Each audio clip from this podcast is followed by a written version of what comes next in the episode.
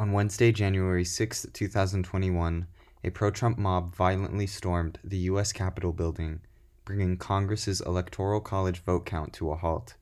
The siege took place following a rally in which President Trump refused to concede and called on protesters to march to the Capitol. The protesters smashed windows and broke into the House and Senate floor, waving makeshift Trump flags and looting various items throughout the building and various offices. Police drew their guns members of Congress were evacuated and told to prepare to wear gas masks, and one woman was killed, according to NPR. Currently, there are talks of impeachment coming from Congress, with House Speaker Nancy Pelosi and Senate Democrat leader Chuck Schumer calling on Vice President Mike Pence to invoke the 25th Amendment, which would result in Trump's removal from office for the rest of his term. I spoke to John Woolley, an emeritus political science professor at UCSB who has made American presidencies and presidential communication a focus of much of his research. We began our conversation by discussing whether there was any historical precedent to the attack on the Capitol. Professor Woolley went on to call the pro Trump mob insurrection completely unprecedented. Nothing that I've ever heard about or read about that involves a throng of Americans, angry American citizens, um, breaking into the Capitol, disrupting uh, sessions of the House and the Senate. Uh, um, it's just it's it's completely unprecedented from that perspective. Of course, in you know in the War of 1912, the British invaded and the British uh, took over Washington and they burned buildings uh, and you know, but that was a foreign troop in war. Uh, so this is this is very this is unusual. One because a group of American citizens succeeded. Actually, that's the that's an odd thing. That um, I don't know if you've ever visited the Capitol, but the, you, you know, as a ordinary citizen, you don't just kind of blow into the Capitol and start wandering around. There are um, you have to basically be invited in or be part of a tour to be checked out and vetted and you go through a security process just to get into the building. And don't wander around the building.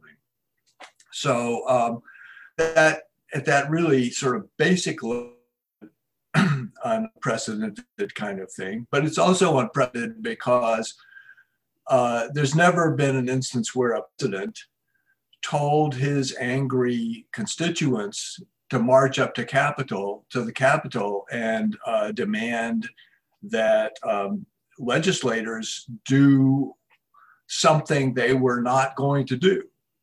Uh, so that's you know on so many grounds this is just uh, uh astonishing, shocking, uh, disappointing troubling uh, because we've seen it happen now. And fortunately, I think from the perspective of the future of US democracy, um, it did not stop the certification of Biden as the president, next president of the United States, and Kamala Harris as the vice president. So, you know, the business went on, and the members of the House and Senate did exactly what was right, which was to not put off for a single second longer than they had to in order to be sure the facilities were safe and secure to get back to work and do their business. The unsuccessful protest aimed to reverse the decision of the highly contentious election. Those votes were called into question by several members of the GOP and challenged by the Trump administration in key battleground states like Arizona and Pennsylvania. Despite this, President elect Biden and Vice President elect Kamala Harris have remained the winners of the election, and their victory has been certified by Congress. I asked the professor whether there was any real threat posed by the objections to the election results. I don't think there ever was. Um, and uh, part of the the really powerful story uh, of this set of events is how many times issues were taken into courts, state courts and federal courts, and uh, and judges just summarily rejected them. And uh, that's the way that you should proceed if you have a complaint about um, what's happened under state law, right? So if I have a complaint about what's happened under California law, I should pursue that in California courts and I should talk to California legislators. And um, that complaint, once it's been resolved at the California level, uh, or at the Pennsylvania level, or where, wherever, Nebraska, um, then and if I lose, then I've lost. And the question for me is, what am I going to do to try to do better, to win, to be more successful next time? But uh, this notion that you can go to Congress and get Congress to undo things that are have been judged repeatedly to be consistent with state law and procedures.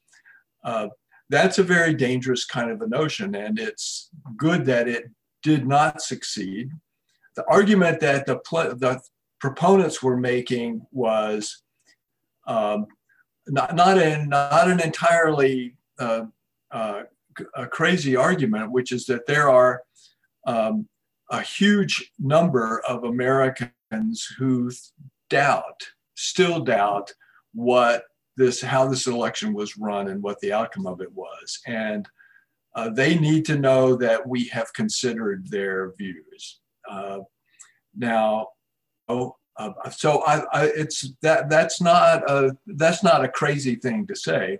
It's a crazy thing to hold out hope for them. It's crazy from the point of view of the stability of U.S.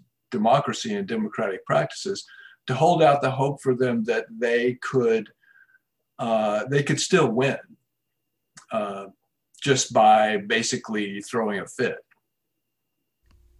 President Trump's actions in actively encouraging the fit of his supporters and his failure to condemn their attempted takeover of the nation's capital has put him under the scrutiny of many in both the Republican and Democrat parties, with House Speaker Nancy Pelosi and upcoming Senate Majority Leader Chuck Schumer calling on Vice President Mike Pence to help remove Trump from office through the 25th Amendment. If Trump wanted to reverse such a petition, Professor Woolley described how this challenge would have to take place within a certain time frame that would likely go past January 20th, leaving the president with little action to avoid his removal. And given the the way works, uh, the the there are time periods in which the president has to take action if he wants to reverse a petition, and um, and all of the all the time limits that are implicit in there, and uh, and it takes us past January the 20th. He then went on to describe what all this may mean for future presidencies and transfers of power, and how the country may move forward. Um, the the important point, I think, is that the um, this was a complete failure. Instead, it did not stop anything. And the relations disaster, uh, it, it has led people almost uniformly across the political spectrum to react with horror that uh, this is not the way democratic procedures should uh, should go forward. Um, I'll, I'll, just say this is the this is the most remarkable um, presidential election that I have ever lived through, that I've almost that I've ever read about. I've been spending some time recently looking at the end of the James Buchanan presidency and the start of the Abraham Lincoln presidency, which was, of course, a period when the country um, moved into civil war and states actually tried to secede. And that kind of thing, sort of a, a bit of historical anchor is useful in not becoming too uh, too crazy about what's going on right now. That uh, that oh my God, they, you know the country is coming to an end.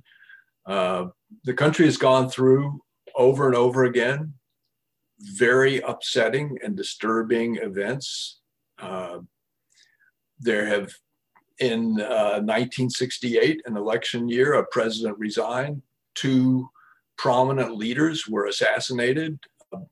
There were uh, riots in the streets. There was uh, there were people uh, promising that they blow things up, that who genuinely believed that revolution was right around the corner.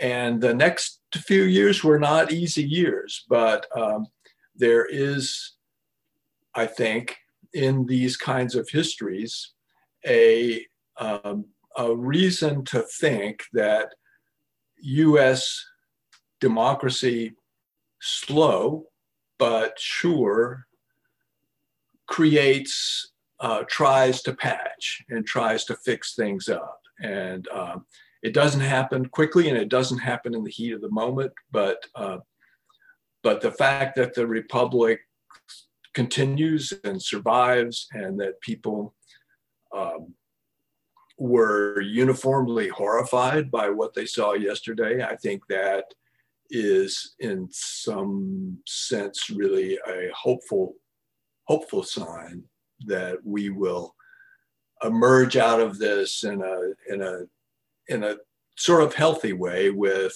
uh, serious attempts to try to find solutions